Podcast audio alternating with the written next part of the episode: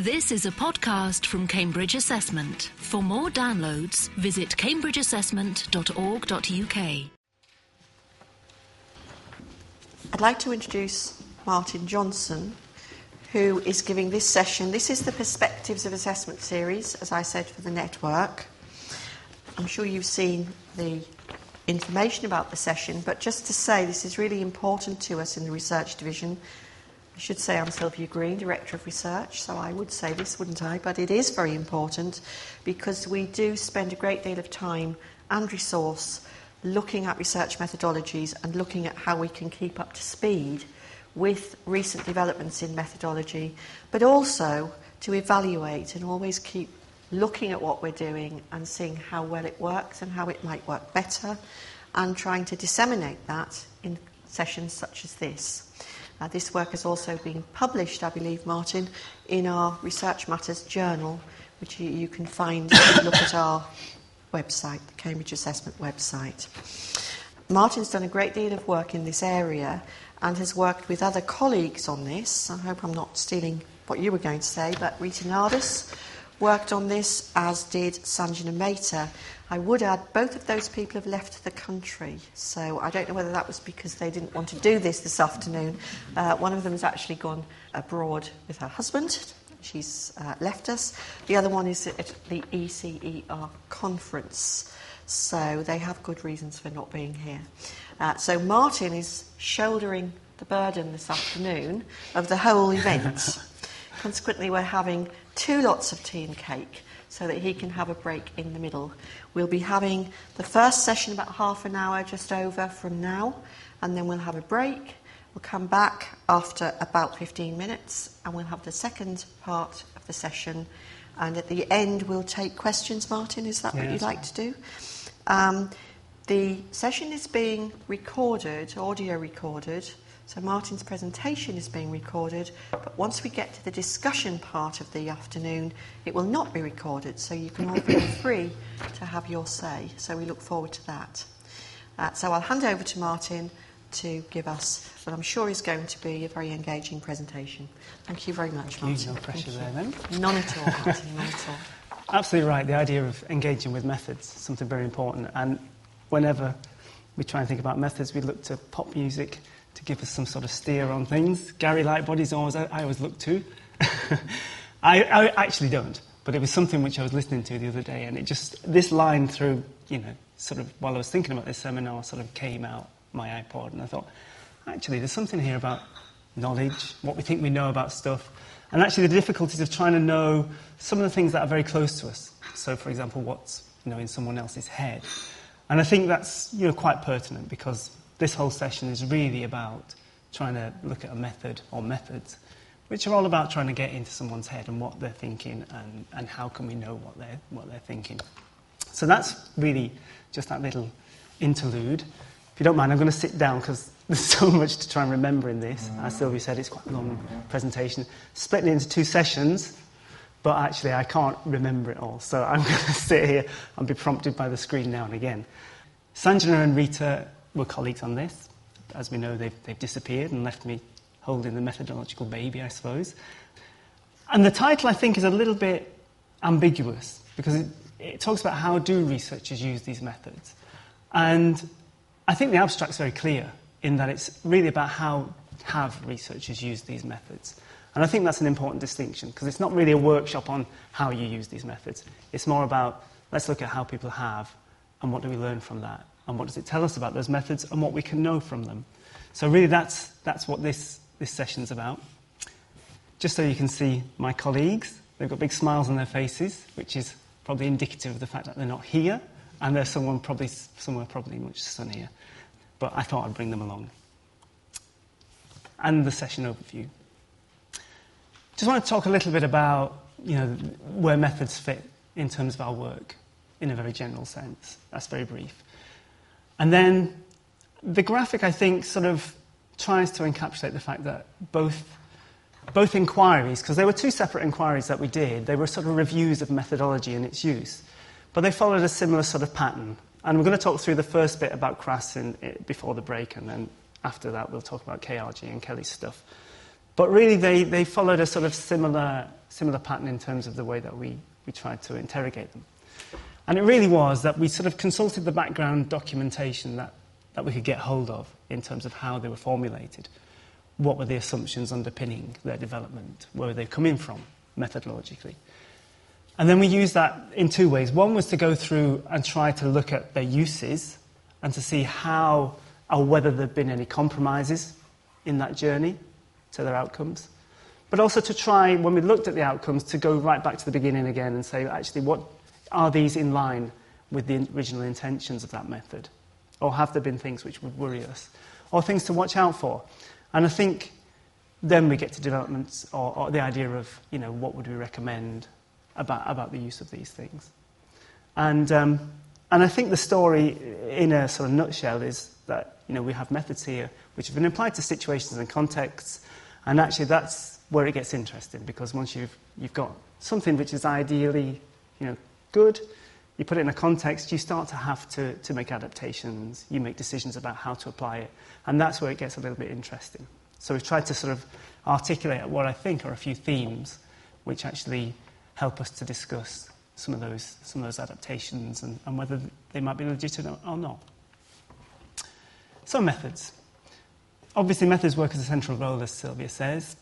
What we're about really is trying to expand our, our repertoire of methods within our division and also across the, the organisation generally, and we do try and, you know, feed into the, the organisation through that.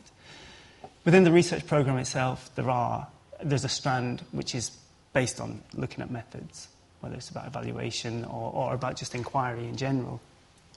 But also we have, you know, ideas which we get through professional development, training and seminars. There's another strand which is really about developing new methods, um, so we can, you know, as much as possible allow theory to inform practice.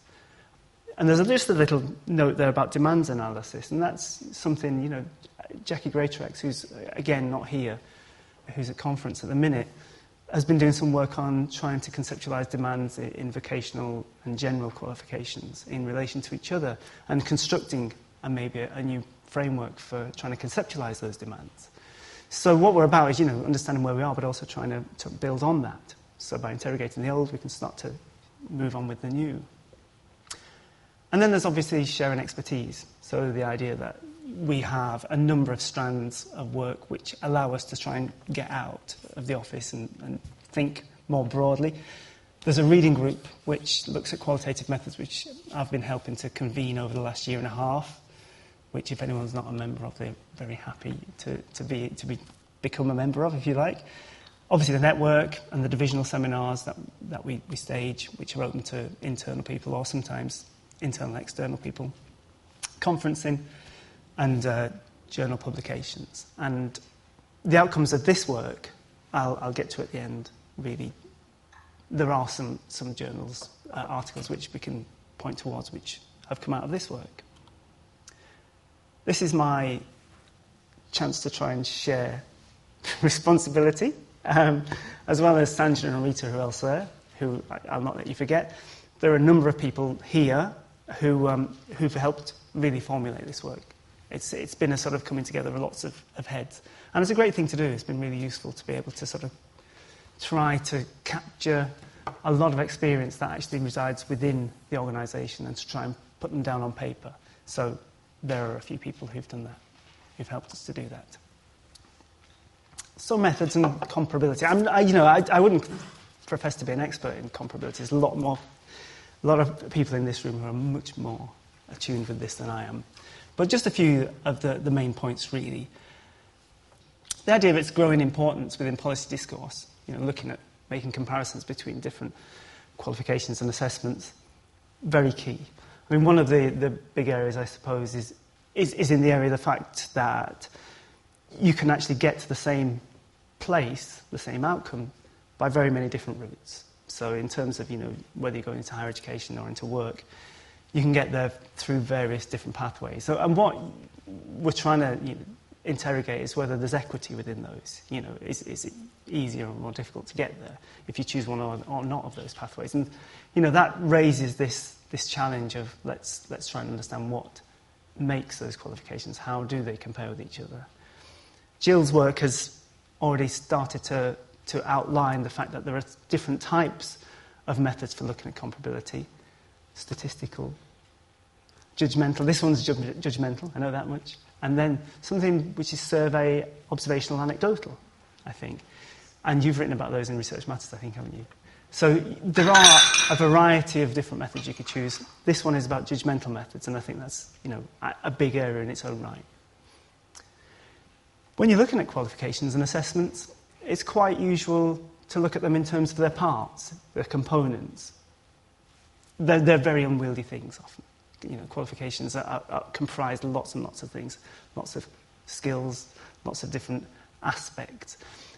And I think what this story that, that we look at here is, is about is really about the fact that we go back to very small things very often. We're looking at very small parts of qualifications, maybe a unit or an aspect of a qualification. And it's at that level we're making comparisons, because that's where the sort of judgment is probably the most, maybe the most pure, I guess. But it's actually about trying to reduce back to some of those very small aspects, which then get built on, you know, compiled together, and then you end up with something else. But actually, I think that's a bit of the story here. You know, we're looking at very small judgments at particular points in time, looking at particular things. I must mention the Cambridge approach, because that's something which, you know, brings together this idea of the use of methods to try and develop qualifications, and the role of our organisation to try and really interrogate and put together those things. And, and that's part of the mission, part of the value structure that we work within, I think. And, and there's a sort of reference there to some work that I was doing last year with archaeologists, which is the idea that actually this alignment of methods and, and understanding can actually help us to sort of interrogate and work, work forward in qualification development and assessment development. And so there's a case study in one of the references, which there's a list at the end, which, allows, which outlines one of those, you know, times that we, we, we've worked on that, and that's just for, for information's sake. So, where does C R A S come from? It's very important, I think. You know, we, we know that this is one type of way of looking at demands, but there are other ways. As we said, Jackie's working on stuff at the moment. The C R A S, which is complexity, resources, abstractness, and strategy approach, actually was an adaptation of an earlier tool, which was developed in an Australian context by Edwards and Delalba. And that was something which was sort of adapted and brought across to, to our context for a specific purpose. And I think it's interesting in the contrast, contrast of these two different tools or frameworks, depending on how you want to address them, that they sort of give you an insight into the sort of the assumptions which underpin either, and in particular C R A S. So the scale of cognitive demands had four dimensions, which were termed constructs. These are different from constructs of assessment. Four different dimensions of cognitive demand, uh, which are outlined there for you. They were used in lower secondary science in particular, uh, and as I said, in an Australian context. So they were very different from where C R A S ended up being, but that's very much where it came from. And it was really about a notion which underpins both, which is that you have, you have different dimensions of demand which come together somehow, you know, To, to make an overall demand. But actually what you have is an interplay of those dimensions. So in this case you have those four dimensions. One of them will be a principle, but actually it's something in the interrelationship of those different demands which actually forms the overall. And it's not as simple as saying just add them up together and come out with the outcome, because they can compensate for each other. So you can have high levels or principle demands in something, but that can be, you know, broken down or made or reduced because of what's going on in the other dimensions. And that's a really important principle which carries through into C R A S. The, pra the main practical limitation of the original tool, Scale of Cognitive Demand, was that it was, was quite unwieldy. Teachers found it very useful, and it was designed for teachers to use. And what they basically were doing was looking at assessment materials, teaching materials, and curriculum materials, I think, and to try and see if there was an alignment between the three things. So they were looking at whether, you know, for example, the complexity dimension was matched. So they were looking at sort of triangulation. And if one of those three, you know, types of material was out of kilter with the others, gave them a, a sort of language to talk about that. So they considered it very useful as a tool, but quite unwieldy because it was quite labour intensive. But that's where they were. And that's what it looked like. So basically you had the four levels, or four dimensions of demand, over six different levels. And of those twenty-four, if you like, criteria, or levels within those dimensions, twenty of them were, were defined. So it was pretty clearly articulated. But as I said, this was about just lower secondary science materials. And this is where, you know, CRAS developed from. But as I said, they found it very useful. And it gave them a language to talk about these things, which probably did, perhaps didn't exist before. So that's, you know, it was contributing to that discussion. But then we move on to CRAS, and that was, you know, it had another particular context to work within. So it was brought across to the U K context. It was to look at the effects of item structure on demand, and item structure being things like layout of a question or operational steps within a problem. Um, and this was in G C S E and A-level examination items in particular. The judgments of demand were, were made in advance of any knowledge about the students' performances on those items or tasks. And this is a really another one of those key aspects of, of conceptual understanding, I think, which, which sort of informs how we think about CRAS. It was very clear at the stage of, of development that there was a, a conceptual difference between what was demand and what was difficulty. And I'm not, again, an expert in this, but at a simple level, demand was something that existed before an item was taken, for example. It was within the construction of the item. These were the things that the, the writer was conceptualizing as existing within the item. So things that they think, the stages of thinking that the student would go through, um, for example. There's no sort of statistical measure in that sense, because it's actually existing prior to the, to the item being sat. We compare that with difficulty, for, which is something which is almost post, I guess is post hoc. It's something you could measure. It's something that you could look at when you have a number of students who would take the item, and then you'd be able to say, well, actually, a lot of kids got this wrong, or a lot of kids got this right, and this would give you an idea of how difficult it was or wasn't for those people. So demands and difficulty are conceptually very different. And this was really about the front end, about, you know, what is within the question. And it stands intrinsically, or exists intrinsically within the item. And it's not about what happens to those students when they take it in particular.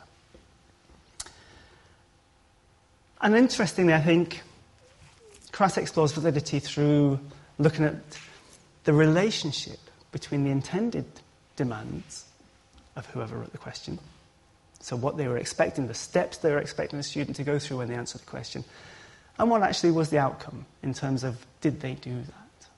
So, you know, you have that sort of triangulation, that internal triangulation process like we had in the scale of cognitive demands, but this is about what was in the intentional head of an examiner or a question writer, and actually how that played out in reality. So did the students do those things? So was the item working, if you like, in the way that the person intended? And that's validity in this sense. And there are, you know, a hundred and one ways of talking about validity, but for our sake, that's how we look at it in terms of CRAS. I think that's fair to say. So this was the framework as devised, and it's very important to, you know, we look at it, it it's, it's sort of different from the original scale of cognitive demands. There are sort of parallels. And, and, you know, the differences come around because of the adaptations of context, I think. You know, the idea of shifting it, it had a slightly different purpose, and it had a slightly different relationship to, to where, what it was looking at. So what we had was the removal of openness and whatever the I stood for, implicitness, I think, and they were collapsed into resources, so that became the R, and then there was an S strategy added into this one. So you can see down the edge, Uh, on the left-hand side there, what each of those dimensions stood for. You'll also notice that there are more gaps in the framework. It's a very, I'd say, a different sort of animal in one respect. Space for interpretation, space to fill those boxes. And this, I think, plays out in terms of what is the role of the researcher in the end, or whoever's using this tool, because there's more work to be done here. It, it is a sort of skeleton. Instead of six levels, we have five levels. And within those five levels, we only have two levels which are actually defined. So there are some gaps there. So using the framework, sort of three stages really, and this isn't a workshop, but you know, this gives a flavour of, of how, you know, the, the stages involved if you were to try and see how it would be used. The first stage is about defining the meaning of the dimensions themselves. What, what, what we call this in our, in our paper is really the mapping process, and stages one and two really are, are mapping in, this co in, the, in these cases. So what does complexity or abstractness or whatever look like in the items in this particular assessment that we're looking at at the moment? So it's really trying to lay out the sort of landscape in terms of those dimensions. And then once that's done, there's a more specific mapping, which is looking at within dimension what is level two or four or five or three when we look at it. So what this process is really is about engaging with those frames, which are laid out in the skeleton framework, but actually trying to put a language or put in words to the, the, the things you're seeing in a question. So there's a lot of language work, and there's a lot of, you know, articulation. And that is the sort of heart of the, of the, the process. And then what you do is use those, the scales which you've generated to score items. And it gives you your qualitative profile and a basis for comparison with any quantitative difficulty measures. But at this stage, I'd, I'd, you know, caution, because this is tentative. I'd take you right back to the beginning where we talked about the difference between demand and difficulty. There's a lot of things happen when someone sits a question. You know, there are a lot of things to take into consideration as to what influenced their outcome. And it's not just the demand of the question. So it, there is a tentative relationship, which is worth exploring, but we can't say that the demand of a question is, is a primary influence at all sometimes in the way that some students will answer a question. And that's, you know, an interesting point for, for discussion, I think. And what you get in the end is, you know, you can look at a profile, and the, the graphic at the bottom is, is from something somebody, uh, I think it's Rita and, and Irenka Suto did some work on, on some questions. And this was one of the profiles that they came up with. You know, you've got questions one to four from different examinations.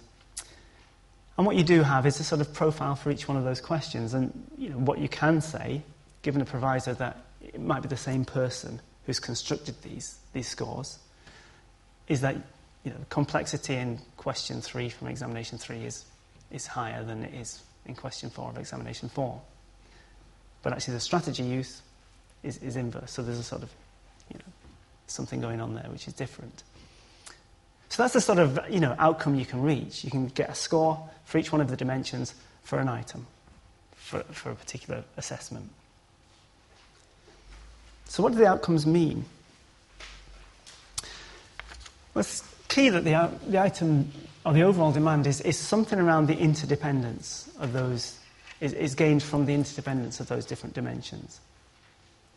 So changing one aspect of demand will probably alter some of the other dimensions in some sort of way. And this sort of makes it less than meaningful than to just add up those different numbers to get an overall profile. I think the, the strength of the method is really about trying to interrogate, well, so what is complexity here, rather than what is it in conjunction with all these other things. It facilitates judgments about the demands of tasks, but they're essentially qualitative or descriptive in nature. And, and Sarah Hughes, who worked with Alastair Pollitt on this development work back in, in the late nineties, were very clear to say that what, what this is about is articulating. It's providing a language which allows people to share expertise and knowledge. You know, it gives you a frame of reference for that sort of discussion. And what it's about is really about a macro-level understanding. It's really about trying to look at things in a general sense, but not on particulars. And that's this distinction between demands and difficulty again. It's not wondering why a student got a particular, did particularly well or not on an item. It doesn't give you that sort of level of detail, because there's a, it, there, are, there are a number of factors which will have contributed to that, demand being one of them. This is really about what was in the item intrinsically at the start. And this is, you know, the very front-end stuff again. So it's not about micro, particular uh, outcomes. So what does this distinction between the scale of cognitive demands and C R A S tell us? There's something about the assumptions, I think. The scale of cognitive demands, as, as it was set out, was really about objective items. It was about multiple choice items, and so it was much more prescriptive. And, and that's quite clear when you look at them side by side. It was about science, whereas CRAS is, you know, it has an ambition to be general. It can be used in, in lots of different contexts.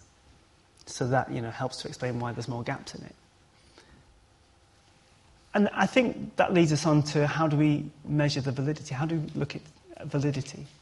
And I think the shape of these two different frameworks leads us to different sort of discussions about validity. So we say CRAS is less prescriptive than the original scale. We talked about that one. One of the things that it does lead us to that are the consequent res- responsibilities for anyone using it. And I've said researchers here, but you know, it doesn't necessarily have to be researchers. And this is about how you go through that mapping process. Because to use the, the, the tool or the framework of CRAS, you need to be able to apply it in a meaningful way to the context in which it's being used. And that will mean having to sort of formulate those very clear descriptors to try to come to an understanding about what those descriptors mean along those dimensions, and then to, to map them onto scales. So there's a modification process within that. And that's actually very different from something like the scale of cognitive demands, which is where you would take it almost off, off the shelf and say, actually, we can use this because it's been validated. All the criteria are filled in, so we can start to, to put things along those scales. So there's actually much more of a responsibility on the researchers or the users to say, does this work? Does CRAS work in this context? How well? And then to make that judgment about whether it's, it's suitable for use. Recognition that language within CRAS, you know, I, I think this is a strength, that language has limitations and judgment making is relative. And I think this is a, a really important one. Language doesn't have those statistical properties of its own right, and, and that's really key. I think it underpins the way that we interpret CRAS, that actually you have to do a lot of work if you're going to use language in, in this sort of standardised statistical way, you know, to put judgments together to make a, another judgment. It doesn't work sort of like that. The strength of this is in the fact that it gives us a common framework with which we can pin down language, hopefully. But there's always going to be a struggle, and there's going to be a tension in that, and Alastair's been clear about that in, in, in his writing in two thousand seven. You know, it gives us a, an idea of demands, but actually scale of and size of may be much more difficult to try and pin down. And there's work to do on that, I think, if we're going to use it in, in anything other than that qualitative sense. So basically this is what, you know, the, the stuff that we did, which was to look at the use of this method over a seven-year period, really going to the literature, talking to the people who formulated it and people who've used it, and then to try to sort of look at those uses in relation to how it was intended, to see if there's any sort of contradictions within that and what we could learn from that. And there was thirteen studies. It's not a vast amount, but there's probably enough to say from that sort of body of literature. I'm not going to talk about particular studies because that's not what this is about, but it's actually, this is our, you know, use of what we've gleaned from those studies to say, actually, in overall, these are the issues which really arise. And really, it's a story of variation. Throughout those thirteen different studies, we saw a lot of variety. And that's probably, you know, going back to that point earlier about the fact that these were used in a variety of contexts, and people are using these, this CRAS framework in a variety, uh, for a variety of different purposes. So maybe you'd expect that sort of vari- variation to exist. These were the sort of principal components of, of, of the variation. So rating scale length. You saw that the, the original framework had, had five uh, levels. We saw, you know, variations between four and ten. And, and that might not be problematic in its own right, because there's a lot of discussion around what is an appropriate scale length when you're talking about measurement. There is no answer to that, but it's something around how good the scale is and how well it's used. And I think the discussion goes into the areas of how well prepared are people when they use that scale? Can they make discriminating judgments at an appropriate level? And that's, you know, something which we need to be aware of when we use something like CRAS. You know, how long should, should that be It's really about how prepared people are and how good the scale is. When we talk about data unit, it's really about whether people are using it to look at an item or whether you're looking at, using it to look at a paper, a question paper. And again, I've put that little thing in brackets to sort of remind me that there's something implicitly valid, I guess, about using it at the item level. This is, this is what it was, it was aimed for. That's what its intention was for. But once you start to say, complexity in item one was this, complexity in item two was this, and then you put those together to, to form an overall complexity measure, that's to wipe away all of those interrelationships with the other dimensions, so the resources, the abstractness, and the structure. And so complexity on its own doesn't tell you anything, and it's not an additive thing that can give you an overall complexity for a question paper. So that's one question, that's one issue about how you use this in a valid sense. And secondly, it's about, if you're trying to look at a question paper in its entirety, is that possible? Do you have to sample? And if you do sample, what does that tell you about a question paper? And that's, again, you know, a compromise that people might try and make, and, and it, it might not be working. Independent versus interactive judgments. This is the idea of using it with one person or with a group of people. And again, you know, practices have varied over, over different, different reports. Again, there's something intrinsically valid, I guess, about an individual using a framework to look at different uh, objects, whether they're items or whatever, because they're using the same reference point when they're looking at object one and object two. When you have a number of individuals looking at the same objects, you have some sort of muddying of the issue, because you've got to make an assumption that the reference points between two individuals are the same, and then that is then applied to those objects. What you get with more individuals is the potential for more generalizability, because you can say these experts all agree, but then you've got to put a lot of work in very early on to ensure that there's something which underpins the judgments of those experts, which allows them to use that scale in a valid and, and singular way. So this idea of unidimensionality, the idea that they they apply the scale in the same way, and that's a, you know that's that's hard, and that's that's something which people have to think about if they're going to try and use this method, which was designed for individuals, and sh and share that across different um, individuals. Context of application. It's been used to do, to look at different subjects um, in comparison to each other. So items in, in in one subject as opposed to items in another subject. Again, you know the the issue is how how comparative are they, and and it really comes down to the expert, the person making the judgment. And, and this is where, you know, it comes back to the fundamental principle of the person looking at something has to be equally expert, I guess, in both contexts. And when you're getting some subject contexts which are very far apart, that pool of experts might be very, very small, and therefore you've got to think about, are you stretching the tools somehow? Um, and that's just a pragmatic and practical sort of um, thing to think through. And then finally, uh, paired comparison versus rating. It's been used in, in uh, CRAS has been used for both of these things. CRAS is sort of intent, intended to be rated, but it has been used for paired comparison. Paired comparison is very good in that it, what it allows you to do is to look at objects holistically and say, actually, overall, this one's you know, more demanding than this one. But what you lose is the particularity. And CRAS was really about particularity, I think. It's about trying to refine those dimensions and trying to pin down the dimensions. And when you start using paired comparison, you start to lose sight of some of those things. And I think, you know, there's a tension with those two things. So just a few recommendations before, before we nip off for another break. Um, so CRAS, what does it do? It provides a common language to support people's conceptualization and description of demands. And especially in new contexts, that's really powerful, because there might, that might not exist. You know, you need to start somewhere, and you need to create those those words and those tools of language, and that's that's great.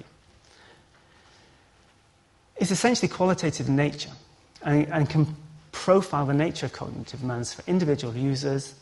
So if you've got one rater using one dimension of demand on one item, that same rater could use that dimension on another item. And there's a sort of stability in that, and that's good.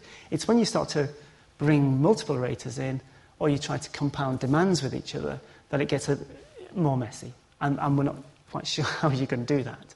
But actually, you know, the sort of integrity starts to get a bit wobbly at that stage. It's not meaningful for individual users to combine the ratings of each dimension to reach an overall level of demand. So C plus R plus A of S doesn't give you a, a magic number, really, because there's some sort of compensations go on there, and that doesn't help you to compare it with something else.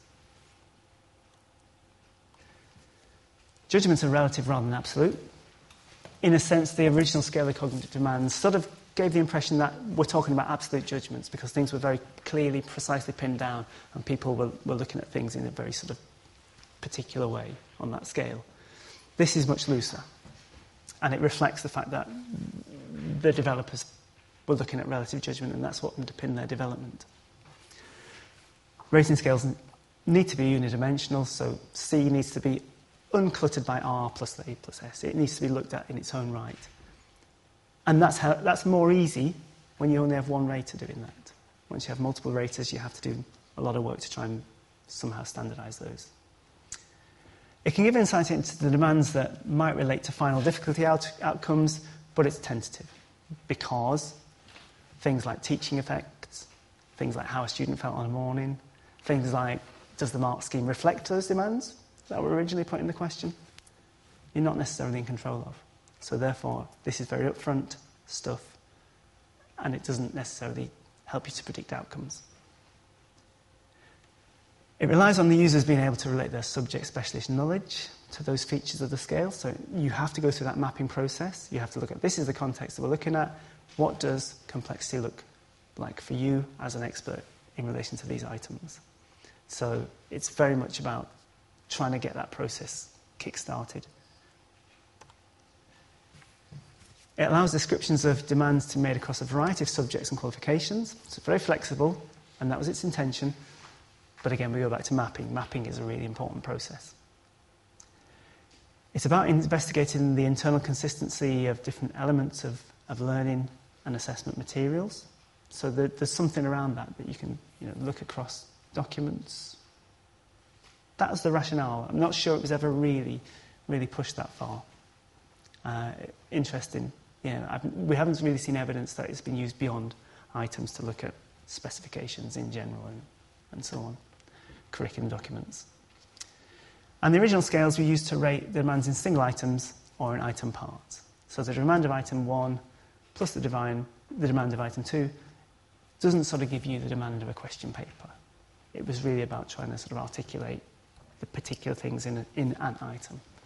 And that's really about those you know, internal um, compensations that go on, because demand in its own self is, is, is a com comprises a number of features or particular dimensions. Can we take fifteen minutes and then we'll come back? And then the second half isn't as long, I don't think. We'll take questions after that. Thank you.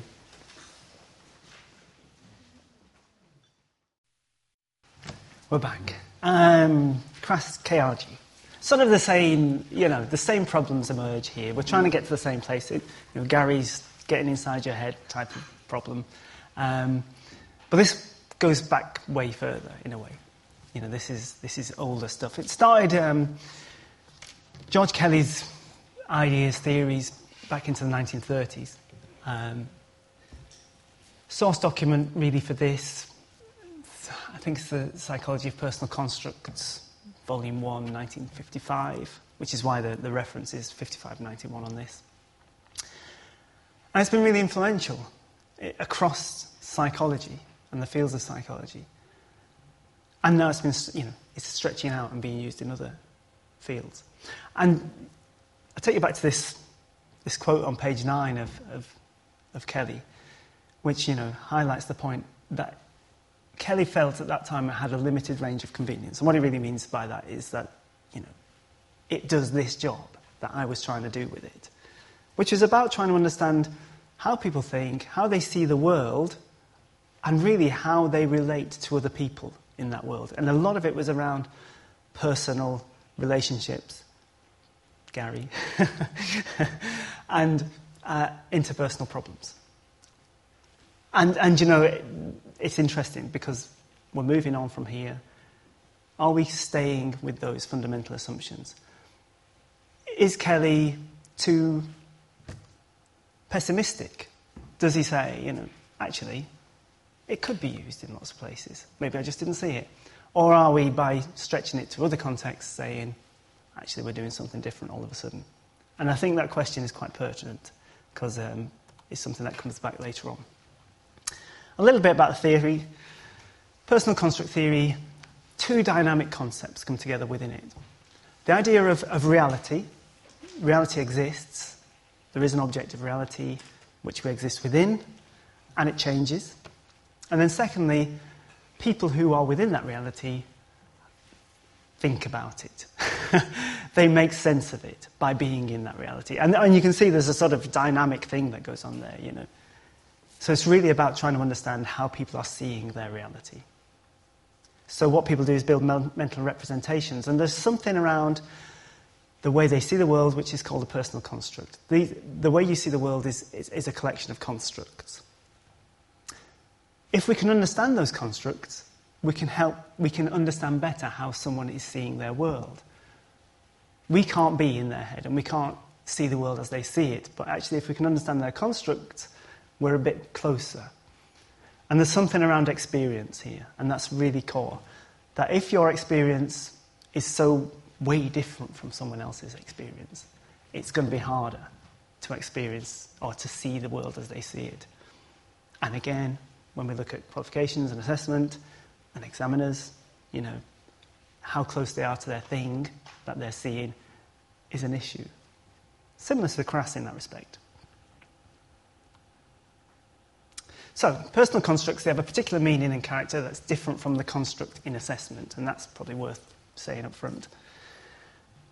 And in this context, personal constructs are abstract phenomena which exist in the perception of an individual. They're how they see the world. They work on prediction. So when someone has, you know, forms a construct, it becomes validated when something happens later on and it's in line with the construct that they, they had. When you have a contradiction, so if something happens which they didn't expect, they have to reform their construct. They have to start to rebuild a construct pathway because their old one is redundant. It doesn't make sense anymore. And constructs are linear in Kelly's, in Kelly's world. So what you have is a construct which is poles, has two poles, and it's linear between those two poles. So things exist along that construct somewhere. So you could be towards one end or another. You know, the thing you're looking at will, will sort of exist somewhere along that construct of thinking. Constructs are also about discrimination. So the idea of trying to understand someone's constructs, you have to understand how they're seeing one thing in relation to another. So they can see something in something which they don't see somewhere else. That's part of their, their construct. That's part of their thinking. It'll hopefully make more sense as we, as we look at the articulation and elicitation of constructs. So really, in, in personal construct theory, the subject of investigation is the representation captured by the construct. And it's not an objective measure of reality. So what we're doing is trying to get inside the head of how someone sees the world. We're not trying to understand the reality of the world in personal construct theory. Um, but in assessment, it's been used really to look at examiners and how they see assessment items, assessment materials. So there's an interesting fundamental difference there. We're not looking at reality and their conception of reality, we're looking at how they see constructs in an assessment item. So the object is different, and that's, you know, maybe a fundamental difference. So elicitation. Highly personal, because we know these things only exist within the person.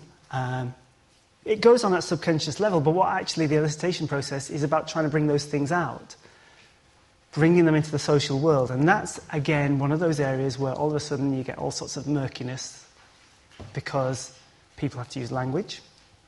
So how, how useful is language at articulating something which wasn't linguistic in its first sense? you know, some, somebody's subconscious thought. And also there's a dynamic around the role of an interviewer in trying to bring something out of somebody's head, the elicitation process. And again, that could be an area of compromise, something which can alter the nature of the construct as it's found or as it's written down. It could have been altered by the process of elicitation.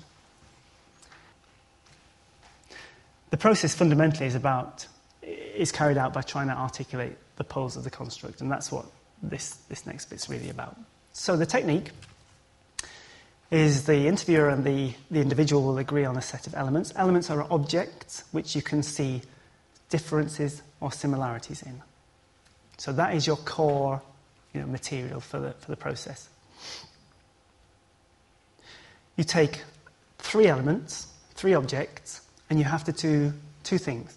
You have to try and articulate what are similar around two of those things, but different from another. And those two things are really key, because if you only have similarities between objects, you only get one pole. So if you say they're blue, you only know that one aspect, but you don't know the other end of that dimension. Is it lightness? Is it heat? Or whatever. So you have to have similarity and difference to get two poles. So if someone says that's blue and that's dark, you know that's the dimension is about some gradation of light, maybe. It's probably not a good example. These things were really used with people. So it was really about how people related to each other. So they'd see kindness in two people, but you know, meanness in another. And, and so that allowed people to sort of pin out other individual people on that sort of continuum. This is slightly different. It's looking at assessment items and what's within them and what this person's seeing within them. So this is an example of a, of a, a Kelly's Repertory Grid, which was carried out with some examiners. And you can see along the top, five elements, five different questions. This examiner's been able to articulate the poles of constructs which they've seen within those items by going through that three-element process of similarity and difference, and then they allow you to then place other elements along those scales of those poles, between those poles. So you can see, for example, question B has, is five, which means it's, it involves very abstract or alien ideas, compared with question A, which involves fixed or concrete or real ideas. So it allows people, you know, again, we've got this notion of a language. It allows you to see how this examiner is seeing an object, and then they're allowed to, to put things or rate them in relation to those things. And that's the third part, which is the rating scale.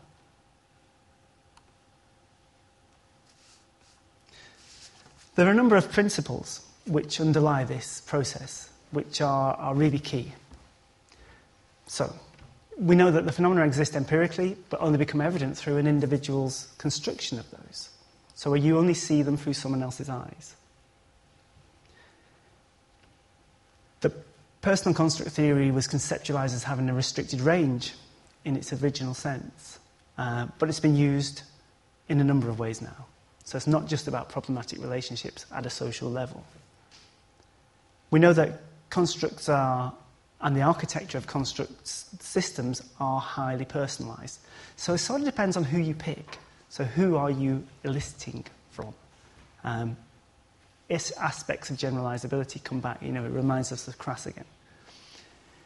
That constructs are fluid, prone to change. They're very flexible, dynamic. They, you know, when do you ask somebody will make a difference in terms of their construct system, because it will change over time. So again, there's some sort of changeability within that. Five, the elicitation process requires at least three elements for comparison. So you can't get similarity and difference if you only have two, two elements. Six and seven are, are really key. Construct elicitation is context-related, heavily depends on the nature of the stimuli being compared. So if you give someone some stimuli, exam questions or whatever, whatever constructs are there, are generated from those stimuli. The stimuli sort of prompt the construct. Similarly with number seven, the verbal skills of the interviewer are key as well, because actually if you change the interviewer or their skill level, the type of stimuli, uh, constructs that you elicit could be altered as well. So six and seven are key because it suggests that the process of elicitation actually has an impact on the constructs that are elicited. And they are key. Eight, it's possible that not all constructs can be verbalised. Um, that notion of tacit knowledge, how do we know what we know, how do we say what we know, really key. It's possible that you get partial articulation. And it's also possible that bringing things out into a social situation, you post hoc rationalise something. You say, I'm seeing that. But actually, it's only because you're having to say it that you're seeing it. And, you know, what's the relationship between that and the original construct? It's a little bit opaque. Nine and ten, again, I think, say something around the process of elicitation and how it possibly affects the constructs that are elicited.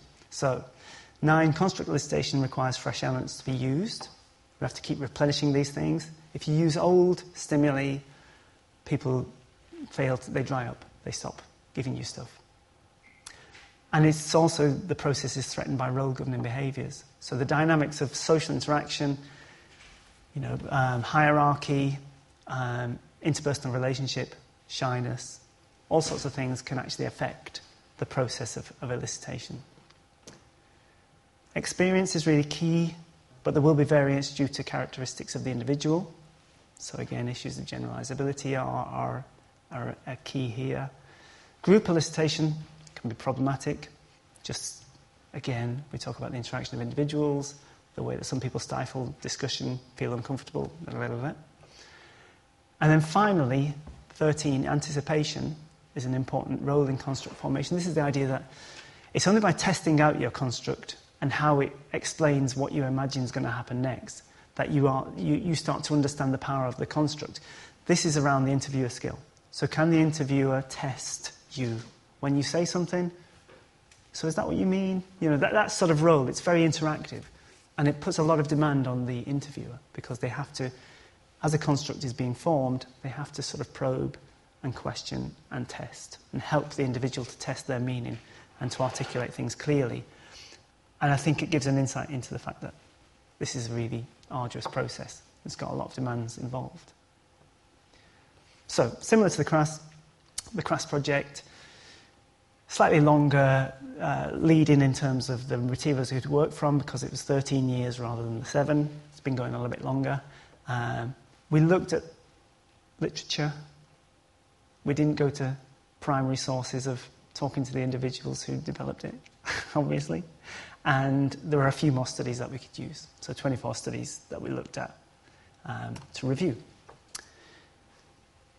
Again, unsurprisingly, the studies demonstrated that there's vari- variation, not only in the, the uses of the methods across these studies, but also there are a number of methodological departures from the original guidelines. And, you know, whether these are worrisome or not, open to discussion. There's a paper that I'll show you at the end which, which breaks it down into three themes. We, we sort of discuss the, the outcomes of this project across three themes in terms of context. First, there were a number of areas where Kelly's methods are applied in general, regardless of the study context. These are problematic areas which need to be grappled with. B, we have areas which are really specific to assessment um, when Kelly's applied to it, which are particularly to that context. And then we've got Uh, ideas which, which we formed around the fact that there were just misapplications, we thought, in terms of the original con- context or the original designs of, of Kelly. So in general, these are, these are the things that you'd grapple with if you were using Kelly, wherever. Um, first of all, the dif- differences in the properties of the rating scale. You know, we, we found people using five scale points, seven scale points. Again, it goes back to the, you know, it doesn't... Does it really matter as long as the scale is working well and people are prepared to use it well? But it does matter in terms of building comparable knowledge. You know, if someone's using five or four and other people are using seven, you know, we can't sort of augment and, and build on sort of, you know, the, sort of theories and foundations of knowledge. And, you know, it might be a, a case of saying, you know, perhaps there's a, a principle of saying we should work to, to a certain number. We should have seven.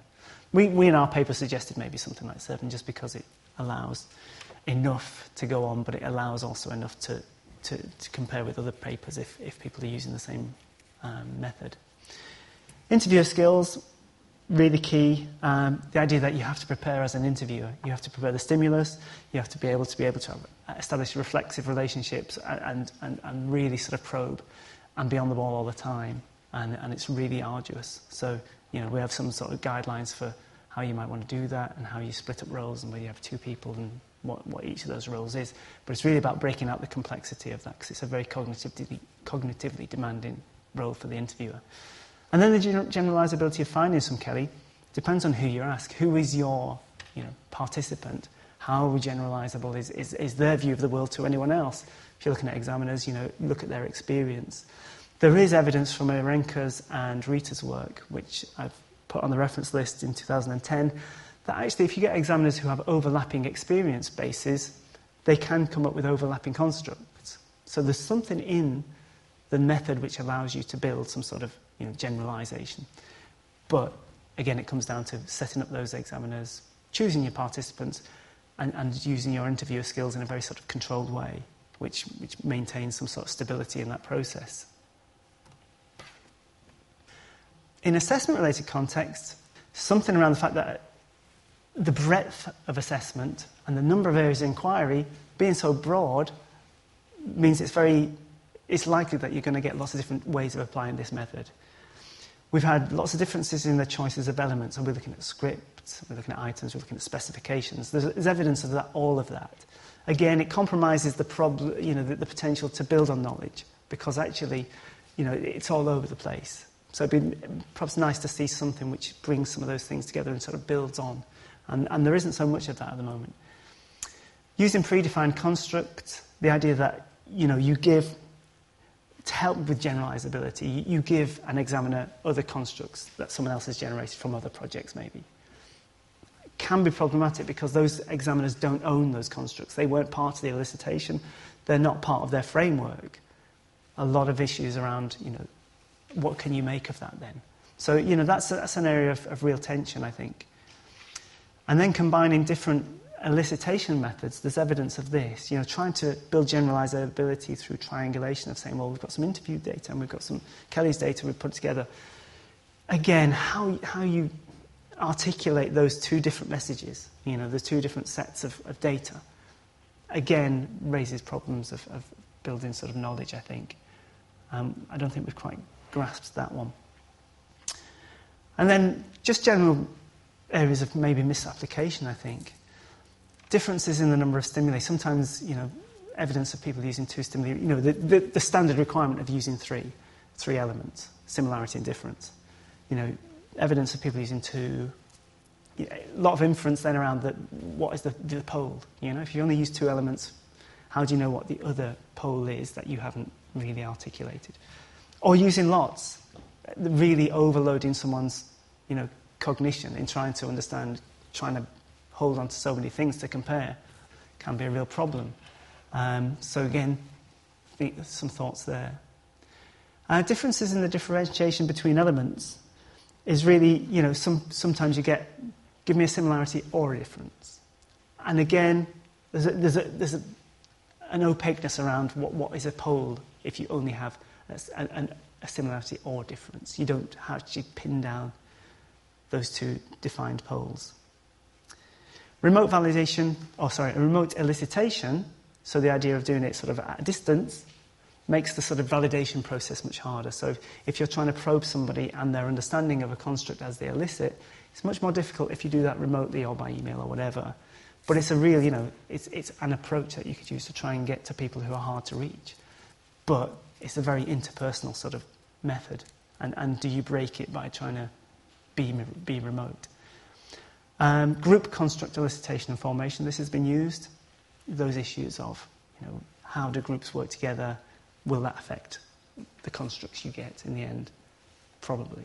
You know, you need to sort of answer that question. Conceptualizing the rating scale as interval. Again, trying to build generalizability by sort of bringing people's views together confronts those problems again of what do you do when two people have an opposing view on a rating scale. You know, this is a qualitative me- method, really. Unless you highly standardise it, is that possible? But what you can't do is say, well, you know, someone says it's three, someone says it's four, we'll say it's about three and a half. Because what in Kelly's, those scale points are, they are discrete. Three is different from four. So if two people are seeing difference, that's something to talk about. But you can't just, you know, sort of fudge the issue by saying, "Ah, well, it, it, this this item stands somewhere in between, in, in in overall, in an overall sense." And then just unclear methodology in, in cases, very hard to replicate because we can't sort of get to the process that people have used. So, you know, that's sort of an appeal for, for research to try and be very, very clear in its articulation of, of how it's used a method and how it's encountered some of these problems or overcome some of these problems where groups have been used or remote elicitation has been used and so forth. Okay, really to conclude. We've got a notion here that Kelly's provides insights into the ways that individuals perceive the world around them, so it can be a valuable tool for research. Um, but it's been adapted as it's shifted from its original context. And that's something about, firstly, the breadth of the assessment domain. So the idea that there are lots of different types of assessment, vocational, non-vocational, blah, blah, blah, and therefore, when people use it in those contexts, they start to make adaptations, so it suits that. But also, the potentially elusive nature of some of the concepts within assessment, for example, demand, mean that in itself you're going to encounter problems, or that you have to answer those problems. You've got to try and cope with those problems. So, you know, that's why people have adapted this method. It's because of the breadth and because of the nature of the domain. And again, you know, we go back to the point, there, there are some problems around misapplication. And very finally, um, similarities and differences, let's bring the, both of those together. Both of these methods are really based on the experience of, of, of the individual who is the heart of elicitation or the interview. The conceptualization of assessment demands exists within their head. Both these methods allow you to get a qualitative account, which does have some quantitative qualities, but they are essentially qualitative. Um, they're about individualized data generation. They really work intrinsically best with an individual. When you want to break that and, and extend that further, you know, you've, you've got some things to try and work with. You've got to try and sort of answer some questions. Um, and they give some insight into items and the performances that they lead to, but there's a tentative sort of relationship between items, demands, and the actual outcomes in terms of difficulty. And that's something which both of them, you know, come to. Demands generation is different in both. So in C R A S, Um, we have a notion that, well, sorry, in Kelly's you have the notion that the stimuli give you the construct. So they, they come out of the out of the stimuli. Whereas in C R A S they exist prior to the stimuli. So that's a fundamental difference. Uh, the breadth of demands dealt with, Kelly's is very flexible. It works wherever you, you know, it depends on what stimuli you give. Whereas C R A S is, was expected to be used in Uh, general uh, academic sort of demands contexts, not invocational. So it has sort of inbuilt limitations, although it can be used, and, and that's another story. Um, the forms of preparation, very different. In C R A S you have to map. You take the framework, you map it, you do all that work up front to try and get people to be able to use it in a way. Uh, whereas in Kelly's, it's all about preparing the stimuli and then carrying out the interview. So it's sort of, you know, more reflexive at the time. And then the expectations of the researcher role mirror that. So in C R A S it's about mapping, getting the framework in a format that people can use, so working with the experts to pin out the dimensions. Whereas in uh, Kelly's it's more about getting the stimuli, organising them so that you've got them ready for somebody to be able to elicit from, and then providing them with a, a context where they can talk and feel like they are eliciting the constructs accordingly. And there's our, those are the outcomes from this strand of work. So there's something which Rita and I wrote, um, which is just about Kelly's, um, if you're interested in that one.